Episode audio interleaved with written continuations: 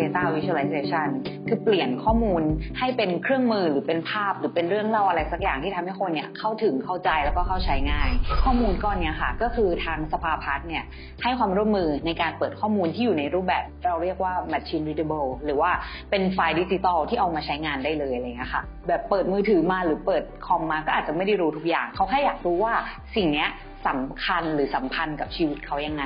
ความยากก็คือการคัดกรองข้อมูลว่ายังไงนะที่เป็นสิ่งที่สัมพันธ์กับเขา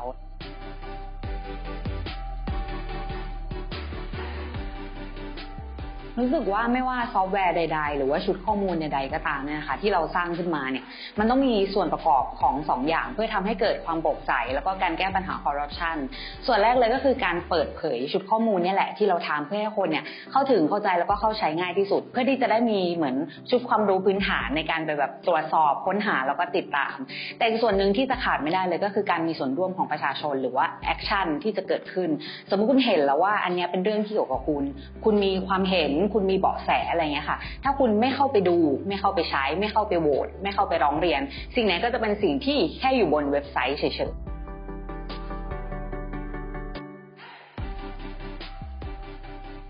งานงานของเราที่ทำมาตลอดอะค่ะ มันคืองานที่แบบพยายามเปิดเผยข้อมูล คือเราทำในฐานะของ Civic Tech หรือว่าเทคโนโลยีภาคประชาชน สิ่งหนึ่งที่เราเรียกร้องมาตลอดคือการเปิดเผยข้อมูลของรัฐแต่สิ่งที่เราเรียกร้องตามมาก็คือเรียกร้องให้ประชาชนอะเข้ามาช่วยเราด้วยว่า คือเทคโนโลยีเฉยๆอะค่ะ มันแก้ปัญหาไม่ได้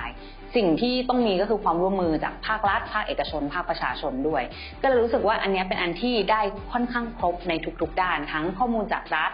มีภาคเอกชน ภาคประชาชนเข้ามาช่วยในส่วนนี้ ก็เลยรู้สึกว่าเป็นงานที่ค่อนข้างครบถ้วน แล้วก็มีการใช้ประโยชน์ได้จริง